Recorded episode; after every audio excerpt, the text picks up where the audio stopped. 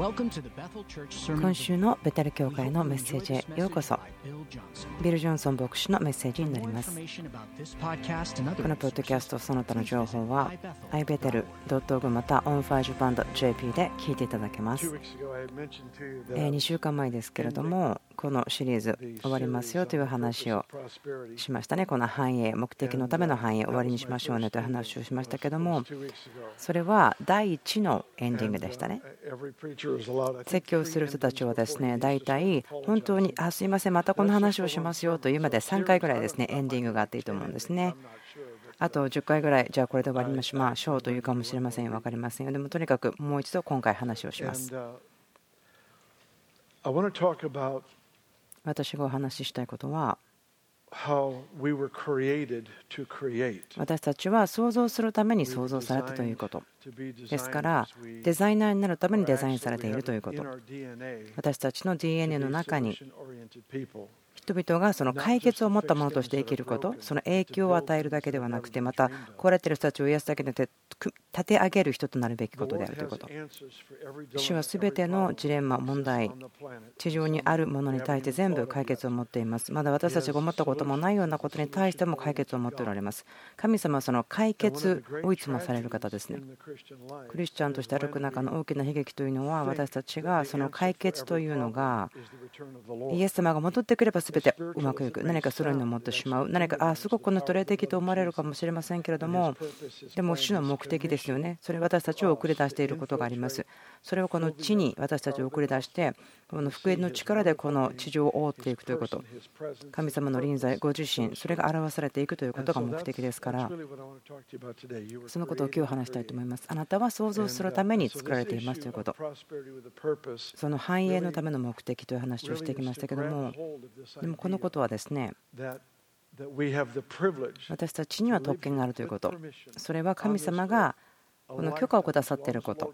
この地上で生きるということを許していてそれは私たちが投資をする者たちこの社会が祝福されていくために私たちが加えていく足していくことができるもの問題があったとしても私たちはそれをその神様が裁きをするまたはその教会が引き上げられる景挙それが答えだではなくてでも私たちが信じるべきことはイエス様の知識をというのに力があって十分な十分以上の力がある。私たちがその使えるものとしてそこに立つ時に癒して回復して神様の目的が回復されていくということです。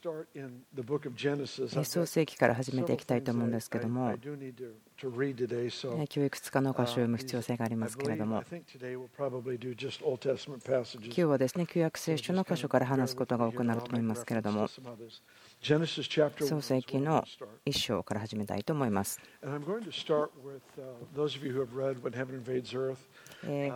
天が地を侵入した時のところを読んだことある方からいると思うんですけども。今日私がするよりもっとはっきりその話をしていると思いますけど。創世記の一章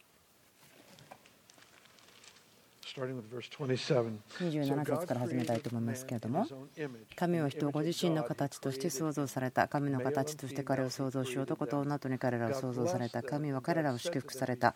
神は彼らに仰せられた。海を笛を地を満たせ。地を従いよ海の魚と空の鳥。地を這うすべての生き物を支配せよ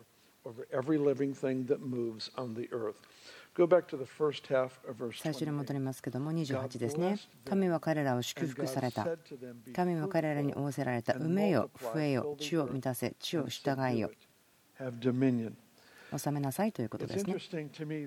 私はすごくこのこと興味深いと思うんですけどもアダムとイブが送り出されたことですけどもそこには仕事が与えられましたね。それは地を治めよということ地を支配せよということ。埋めよ増えよその子供子供の子供ですねその血を満たせというのは別に子供ということはまた関係がなくてでもあなたがあなたのいる社会を良くするために与えていますかということですね。生産していますかということですからそこには力があります。勢いがあります。ね能力があります。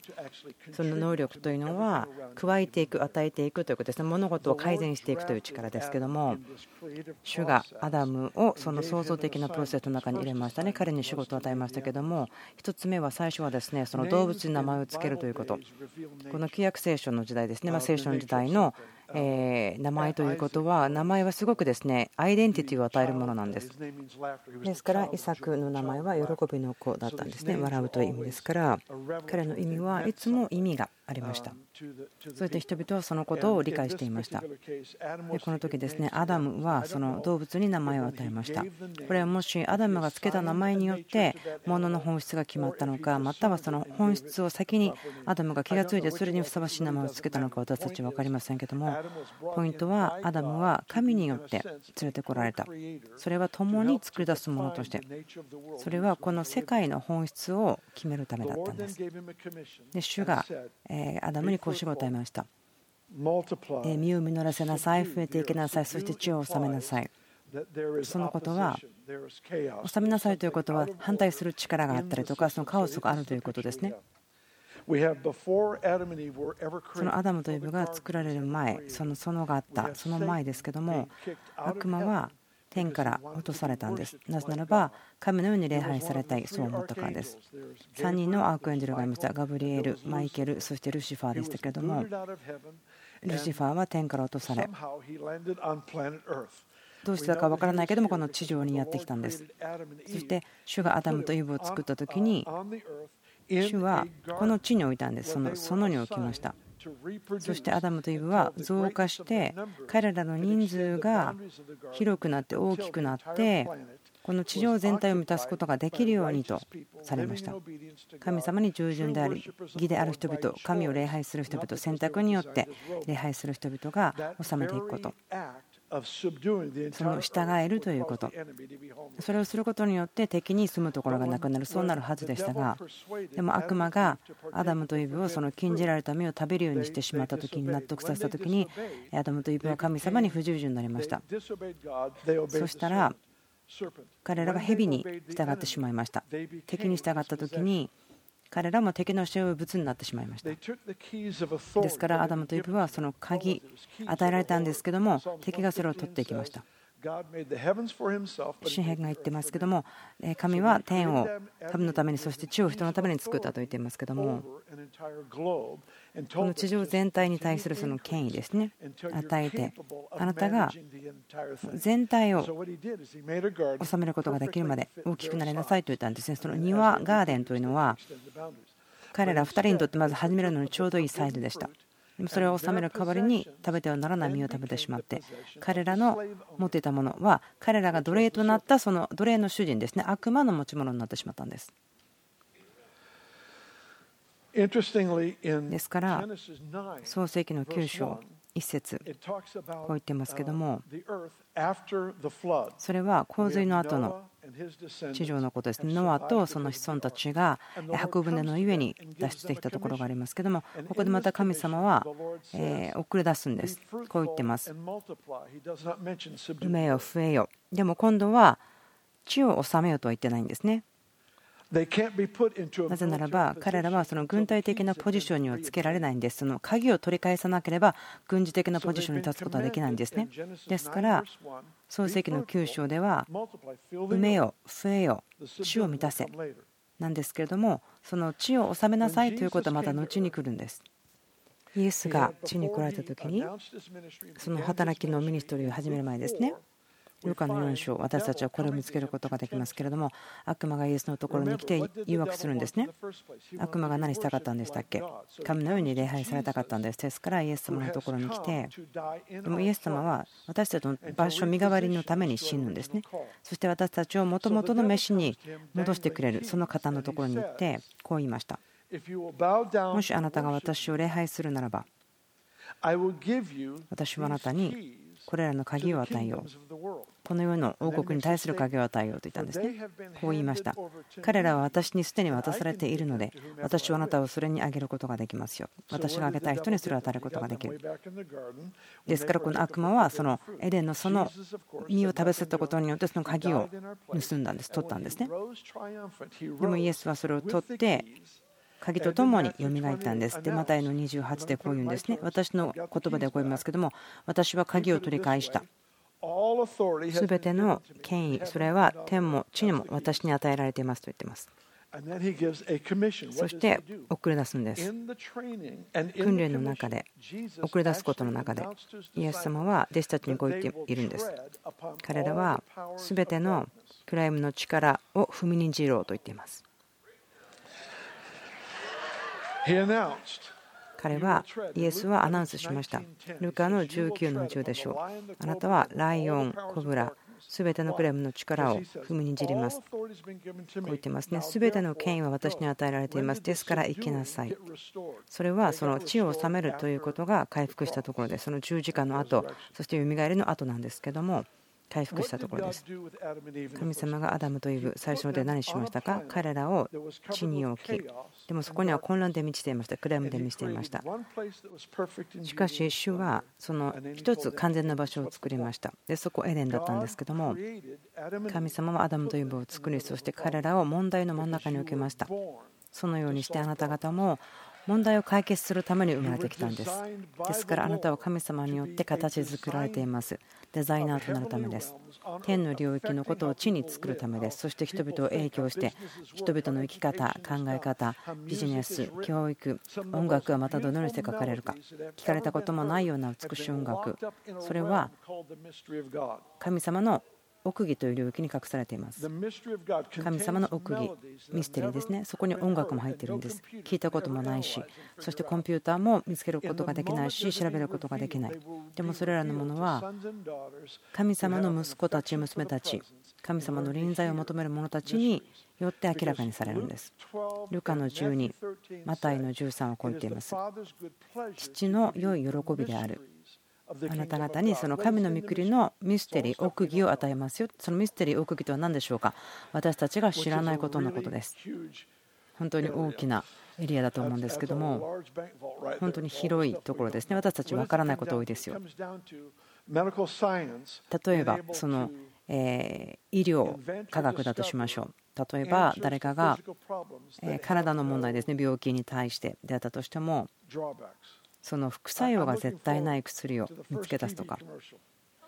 私はですねこのようなテレビの宣伝見るの楽しみにしてますね。そのこれこれの方は副作用がこうこう出るから使わないでくださいねというようなものが出なくなるような副作用がない薬が開発されるようなそのようなことを楽しみにしています。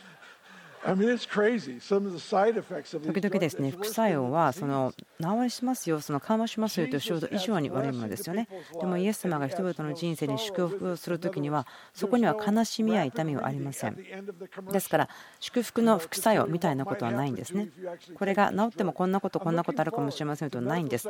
ですからその医療科学がこの神様の奥義ミステリーの中に足を踏み入れていって副作用がない薬発見する楽しみにしています。教育子どもたちを教育どのようにするのか。今まで人の心に思い浮かんだものもなかったもの。でもそのミステリーの領域にそこにはあるんです。臨在神の御国を求める人たちの心はそれらの秘密を解き明かすことができます。その政治の世界にもそれを起こることができるでしょう。何かのキャンペーンをする時にも何かその自分と戦う人に対してひどいことを言うのではなくて神様のやり方で何かそのキャンペーンができたりまたは自分が言わなければならないその価値とか話をですねしっかりすることができる。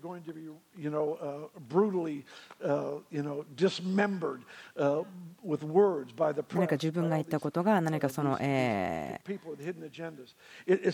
レスの人たちや何かその彼ら自身の持っている計画によってそれを取られることがなくいろいろなジレンマが地上にはありますけれどもオゾンレイヤーからまたミドルイーストのことまたあなたとあなたの隣の人の衝突また仕事場での問題。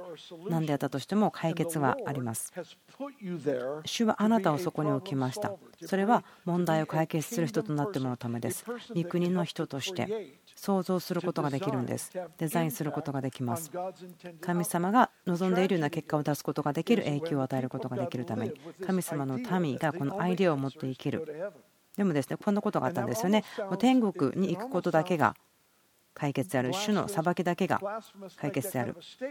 何かそのことを言うのですねすごくひどいことだなと思うんです。なぜならばもちろん天に行ったら神様の臨在永遠にありますけどもでもそれだけが全ての問題に対する答えであると言ってしまったらイエス・キリストの力そして神様の目的、キリストの目的、イエスが答えを持ってますよということをですねすごくこうぼんやりさせてしまうように私には感じます。例えば、ホームレスの人、またはその麻薬中毒の人、いろんな人生の中の難しさ。もちろん今日その方がイエス様を受け取ったら、もう永遠の命、そしてそれが解決されることを知っています。そしてその人が解決されることを信じます。でも、もし1人だけがのために、1人のために信じるならば家族のため、また家族が回復するならば地域、そして国、そのように信じることはできないでしょうか。その人というのは、1人の人というのはその国全体に対する神様の予言的な目的なんです。何か難しいことが来た時にいやこれはあこの人が何か破壊的になっているから国全体もそうなるべきそのようなわけではないんですね。和解だったりとか贖いの計画があります。それは私たちです。私たちを信じますね。一人のため信じるんだったら家族全体を信じましょう。そしたら地域町のために信じているんだったらば国のために信じましょう。私たちは不信仰によって道を開いてしまって予言的にあこれは滅びていく。何かそのような敵が私たちの国にこれを持ってきたいことだと思うことはできません。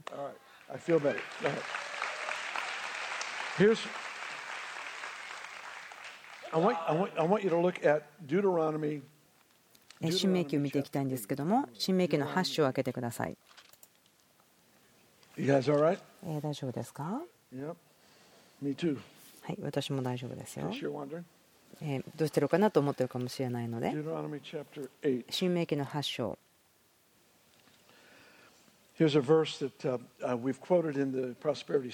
その繁栄の話のところでですねよく使ったんですけども今日ですねゲストの方がいますからあんまりたくさんですねまた復習をすることはできませんけれども冷静というものがですねどれだけものを持っているかということで測ることができないということまた同時にその貧しさということで冷静を測ることもできないということですね。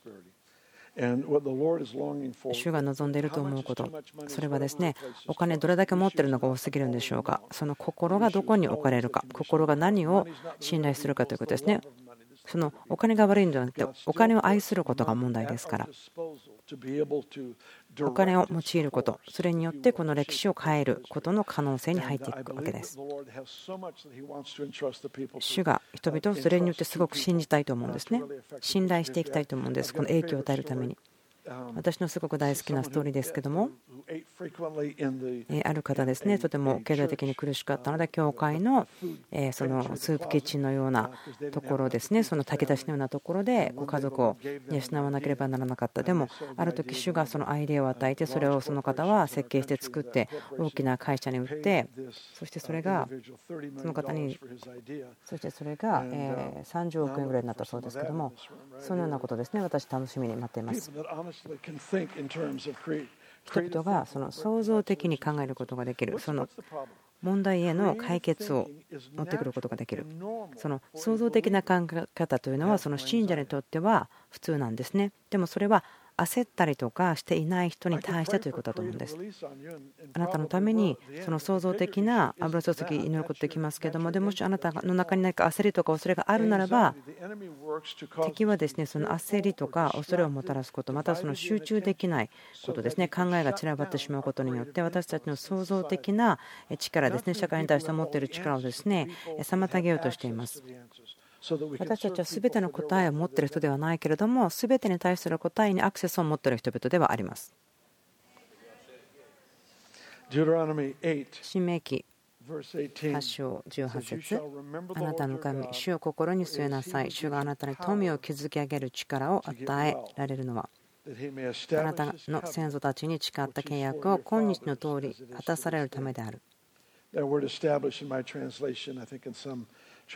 築き上げる力を与えられるとありますけども何かその確認するというふうに英語で書いてあるところもあります神様はあなたに富を築き上げる力を与えられましたなぜならばこの契約をえ執行するんですね、それを行っていくためです。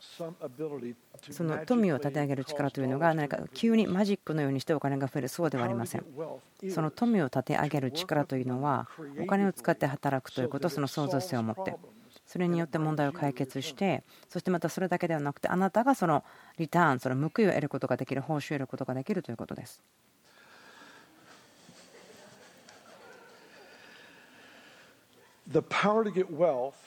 富を得ることができる力、富を立て上げることができる力、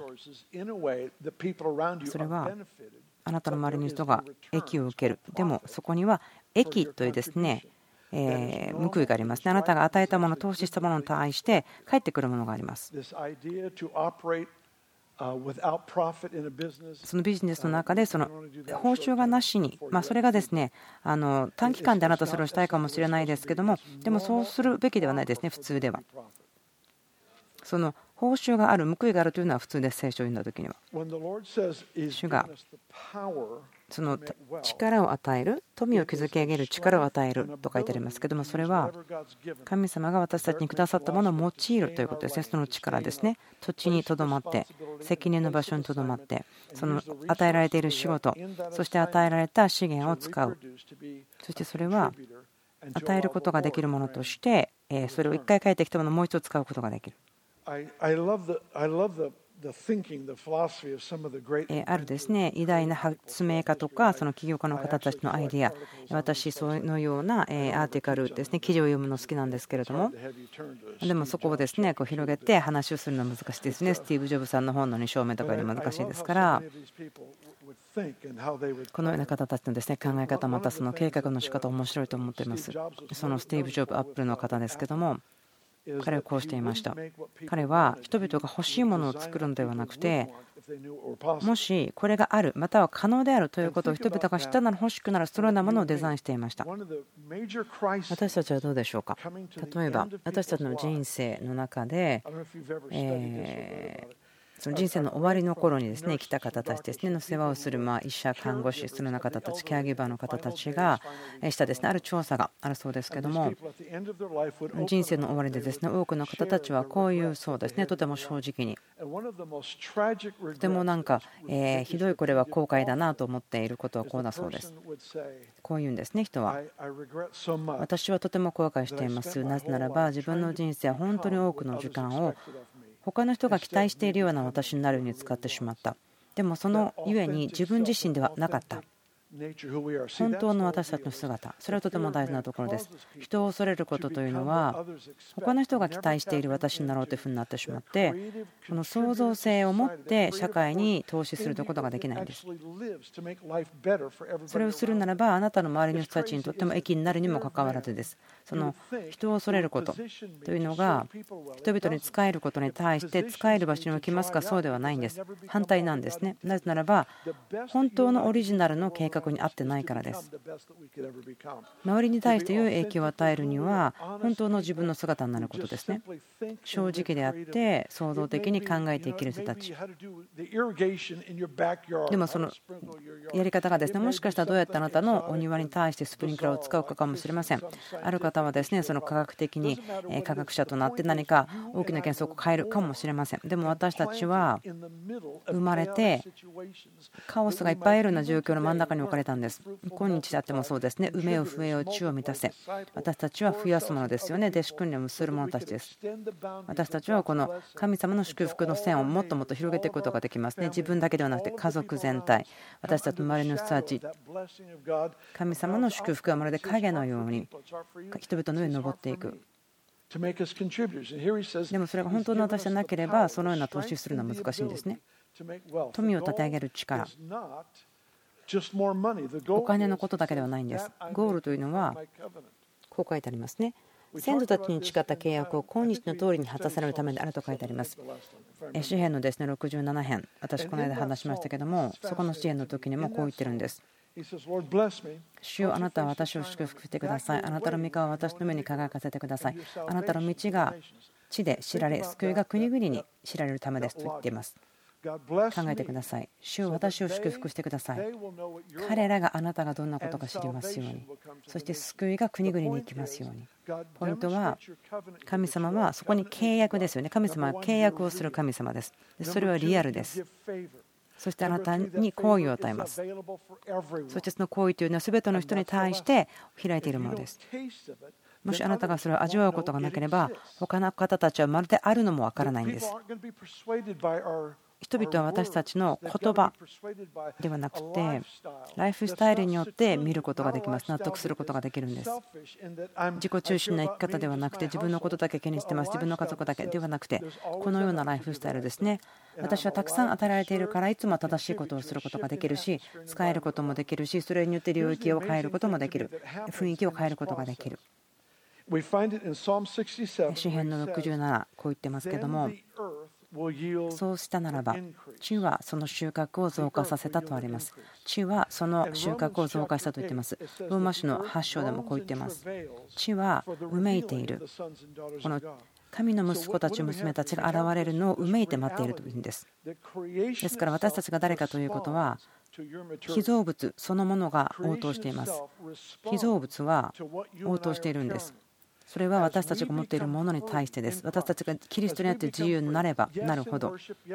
そうです、礼拝します。共に祝うことができます。でも分かってますか？この教会、建物の中でそれができても、お家に帰ったらそれをしてないということあるの分かりますよね。神の御国というのは、私たちが関係をどうするかに現れますね。近所の人たちとの関係。またはイベント。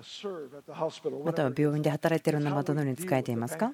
または銀行にいた時あなたの態度はどうですか？あなたの働いている人の関係どうですか？御国が前進すること。それはここ教会の中で生きる人生が外に現れていくことです。死というのはうめいています。待ってるんです。自分たちが誰かというアイデンティティを見つけた人々を待ってます。詩篇の67を言ってましたけどもそうすれば、そうした後に地は収穫を増加した。どういうことでしょうか？この能力ということは何なんでしょうか？その繁栄するというのは増加するとはどういうことなんでしょうか？この地がその収穫を増加した。どういうことなんでしょうか？それは、アーメンということです。それは神様の良さ、神様の愛、お父さんだということを気がついた人たちにアーメンということです。神様の契約に気がついた人、心を尽くして神様が誰かを表したい。どんな方なのかを見せたい。なぜならば自分は開かれた本であるから。自分が特別であるからではなくて神様はそれをしている方。神様が私のためにそれをしたならばあなたのためにもそれは可能ですよというふうに見せること。まだ読まれていないこの救いのトラクト本があるんです。また作られていない本が。また音楽があります。神様の神聖さを叫ぶまだ作られていない音楽があるんです。私たちが経験すること人々の人生の中でなぜならば答えにアクセスすることができることを知っています。問題の中にあっても解決することができることを知っています。聞く耳を持っているんです。知恵をくださる神様のこれに対してどんな状況だったとしても。私はこのことを感じます。まとめたらこうなるかなと思うんですけども私の夢です。それは正直に言うならば人々がいろんなことに対して答えを見つけていくことです。時々それはベテルミュージックのグループがチーム全体が。この油注ぎの増加というのはもちろん期待していました。その音楽。何かその音楽だけではなくそれが本当に天のものになっていく。すごく急上昇に上がっていますけれども期待していました。なぜならばそれは彼らの得意分野だったからです。でも主が解決をもたらして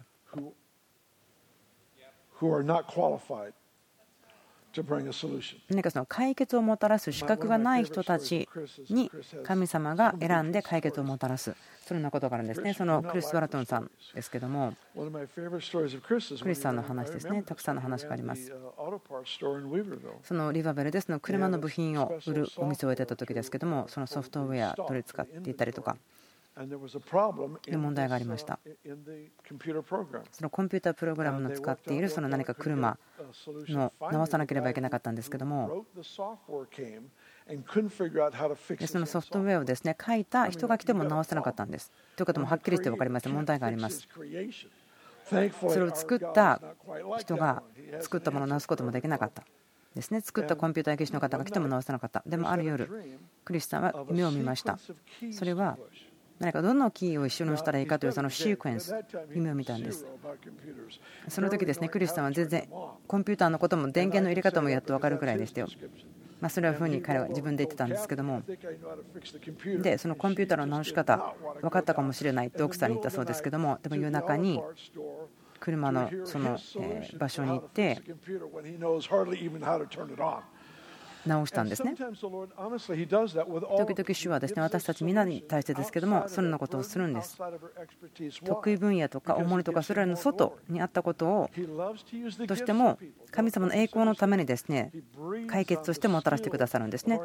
私たちの音楽とかアクターとかですねデザイナーとかいろんなことですねの賜物に対して油注ぎをします。でも私たちの能力とか賜物の外ですね全然関係ない持ってませんよということにいきなりですね油を注いだり神様の息を吹きかけたりして先ほどのそのクリスさんの話のように全然知らないコンピューターを夢で語られて直したとかにもなるんです。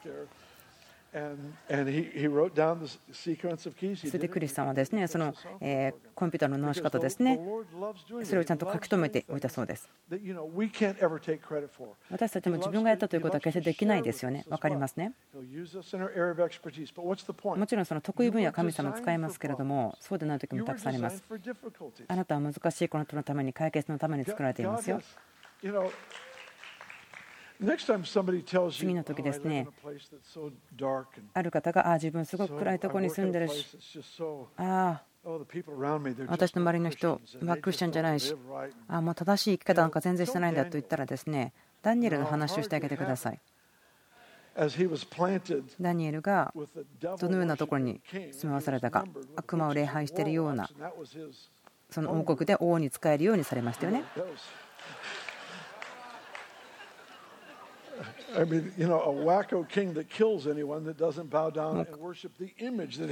彼が作ったその偶像をです。ね拝まない。人はみんな殺してしまった。そんな王のところに彼らは置かれたんですね。ダニエル置かれました。そしてそこで繁栄しました。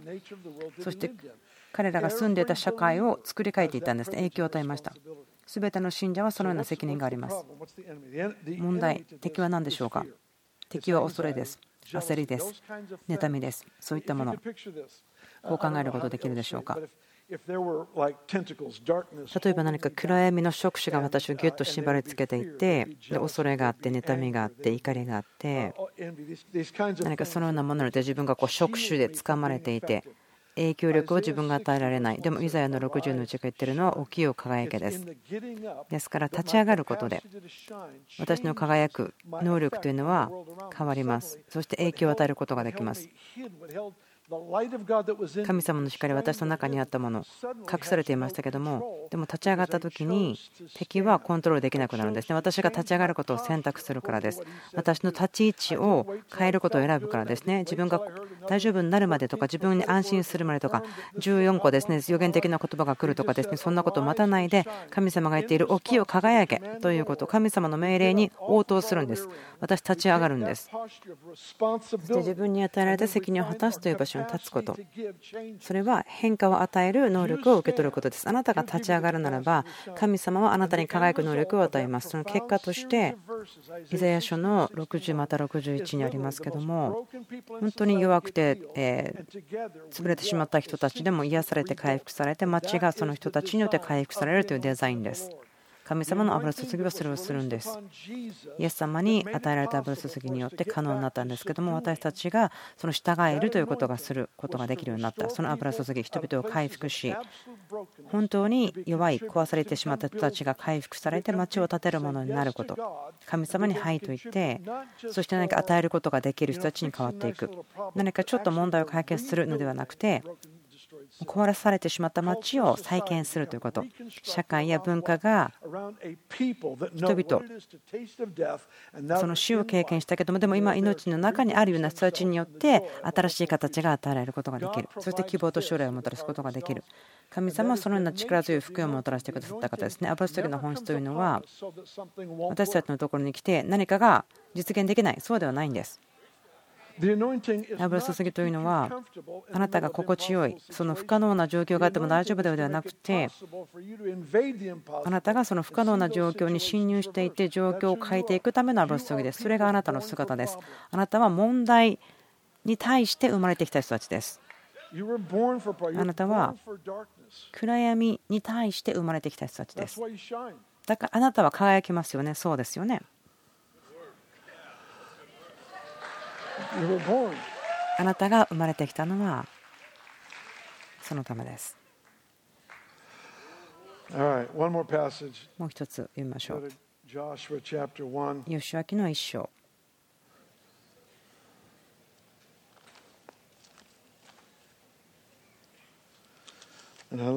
私はとてもその先ほどの富を立て上げる力与えるというところですね好きなんですそれのはその理由は結果として神様が契約の神であって愛があって憐れみ深い神様だよということが周りの人たちに分かるためのものですよということです。ヨシュア記1章5節あなたの一生の間、誰一人としてあなたの前に立ちはだかる者はいない。私はモーセと共にいたようにあなたと共にいよう。私はあなたを見放つ、あなたを見捨てない。強くあれ、大しくあれ。私が彼らに与えるとその先祖たちに誓った地を、あなたはこの民に継がせなければならないからだ。ただ強く大しくあって、私のしもべ、モーセがあなたに命じたすべての立法を守り行い、これを離れて右にも左にもそれてはならない。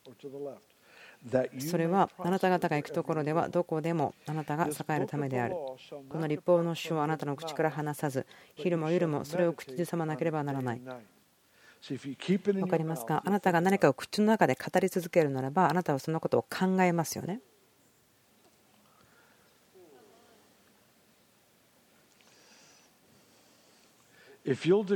もしあなたが宣言するならば、それはあなたのその考え方ですね、考えるライフスタイルをしっかり捕まえてくるでしょう。立法の書、あなたの口から話してはならない。昼も夜もそれを黙想する、口ずさまなければならない。あなたがそれを守り行うためである。そうすれば、あなたのすることで繁栄し、また栄えることができるからである。あなたが反映するのは誰の責任ですか？何かトリッククエスチョンのようですけどもね、もし私があなただったら信頼しませんよ。ただですね、あの聞いていたいと思うんですけども、こう言ってますね。そうすればあなたのすることで反映しておりますから。反映することができます。あなたのって言ってます。ですから、主が言われていることは、あなたと私は責任が与えられていますよということ。それは、私たちの道が反映するようになる、そして祝福されるようになるということ。どのようにしてでしょうか？敵をしっかり認識することです。どういうことですか？私たちが邪魔されたり、また何か人にですね、糾弾されたり問題とか恐れることでがっかりしてしまうとき、あなたは疲れてしまって、もちろんその状況の解決とかですね、やらなければならない、それは私たちがやりますけども、それは私たちの感情的な力を盗んでいったらですね、なんか自分たちがそれを失ってしまったりするんです。でも私たちは本来ならば、そのそこで与える人になるべきなんです、問題に対して。神様の前に御言葉を持っていくならば、約束を見つけるならば、私、このこと40年やってるんですけど、難しさが起こった時に主の前に出ます。主が語ってくれるまでそこにいるんです。御言葉を持っていくんです。読みます。一回座っている時にですね、詩篇を20編読むかもしれません。神様が私に語ってくださるまで聞くんです。そして神様が言われたことを見つけたならば、吉明に書いてあるように、その口にとどめて黙想する。それをすることによってあなたの道をあなたが反映させることができる、成功することができる。でそれを思い巡らせる、語るということ。それがそれが神様の御言葉がその正しく機能することに成功する。私たちの必要が満たされない時に神様に文句を言ってしまいますね。またはそのあ神様、私の人格の訓練のためですね。いや、そう思いません。もしあなたがそれを選ぶならそうかもしれないですね。神様、もちろんことはできますけれども、でも私それを信じません。私が思っているのは、多くの時に人々が霊的な部分に対して怠けてしまうので、で結果をしてまたその結果が出てないことを神様のせいにしてしまうんですね。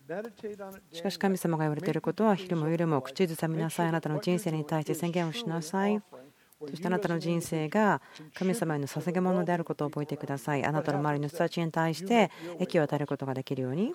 それをするときにあなたがあなたの道を反映することになるんですよですから恐れや焦りその妬みそういったものの道を上げないようにしなさいそれはあなたから盗んでしまいます他の人たちに対して益を与えるというところから盗んでしまいます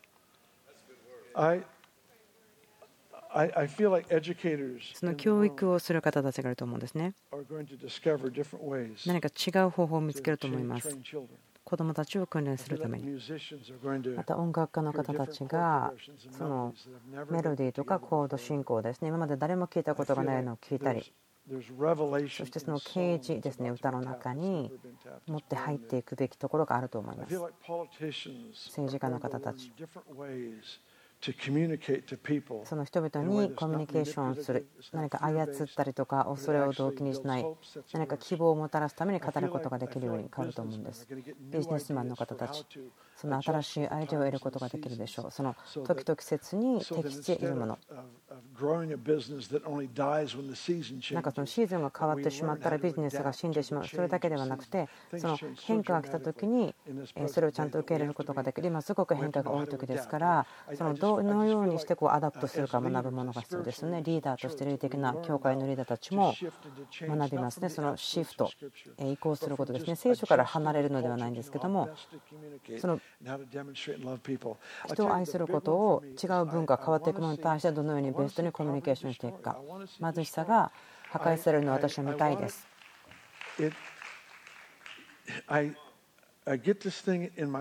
私、このこと頭にあるんです。やめることができないんですね。このことをすごくずっと考えるんです。アイデアがあるんです。でも私はいつもですね、Facebook に何か書いたらこのことがよく言われますね。いやイエス様は貧しいものをあなた方といつも一緒にいますよと言った。もちろんそうでしょう。でも、ぼんやりしてますよね。はっきり考えられますか？起きてください。私あなたはそのことを助けてもいいですよ。イエス様が貧しい人はいつもあなた方といますよというのは私たちが神様に仕えることができる状況そのを言ってただけで別にそれが約束ではないんですね。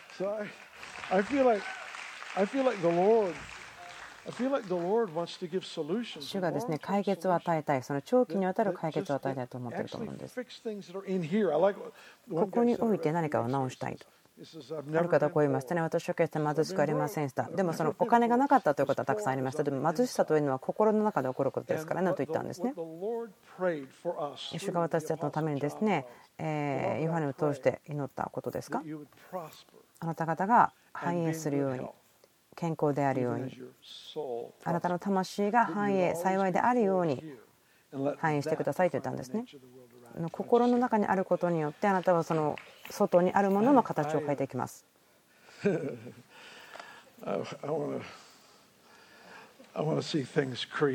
私は物事が創造されていくのを見たいんです。知ってますか？私、このですね何週間か前にですねその第1のエンディングが終わった時ですねこう感じました。まだ終わっていないと感じたんです。なぜならば心で感じていたのはその許可が与えられることが必要だったと思ったんです。その新しい創造的な時代のために許可が与えられなければならなかったと思います。何かそのルネッサンス復興することが来るようなあなたのことは分からないけど私はその一部になりたいんですね。神様の創造的な息がこの町文化の中に注がれていくのの一部になりたいんです。町とか領域に対して今注がれていますけども喜びがそこにあります。平和があります。物事はうまくいっていますその外から来た人が学びに来てここで何が起こってるんだろう？なんかここは他と違う。その100マイルとか30マイル先の街と何か違う。そういうのが欲しいんです。人々にそれを調べていただいてあなたの人生祝福されてる人生を見ていただきたいんですね。うん。これは良いから神様に違いない。そう思ってほしいんです。お父さん祈りますこの体信者ゲストも含めて解き放ってください。その創造的な油注ぎだけではなくて、どうぞ特別に助けてください。それは敵とちゃんと直面して戦うことができますように、その私たちの気力とかを奪おうとするような時ちゃんと戦うことができますように、私たちの周りの人が祝福されますように、そのことを祈ります。イエス様の御名によって。今週のメッセージ聞いてくださってありがとうございます。 Bethel.tv またその他の情報、 onfirejapan.jp でも聞いていただくことができます。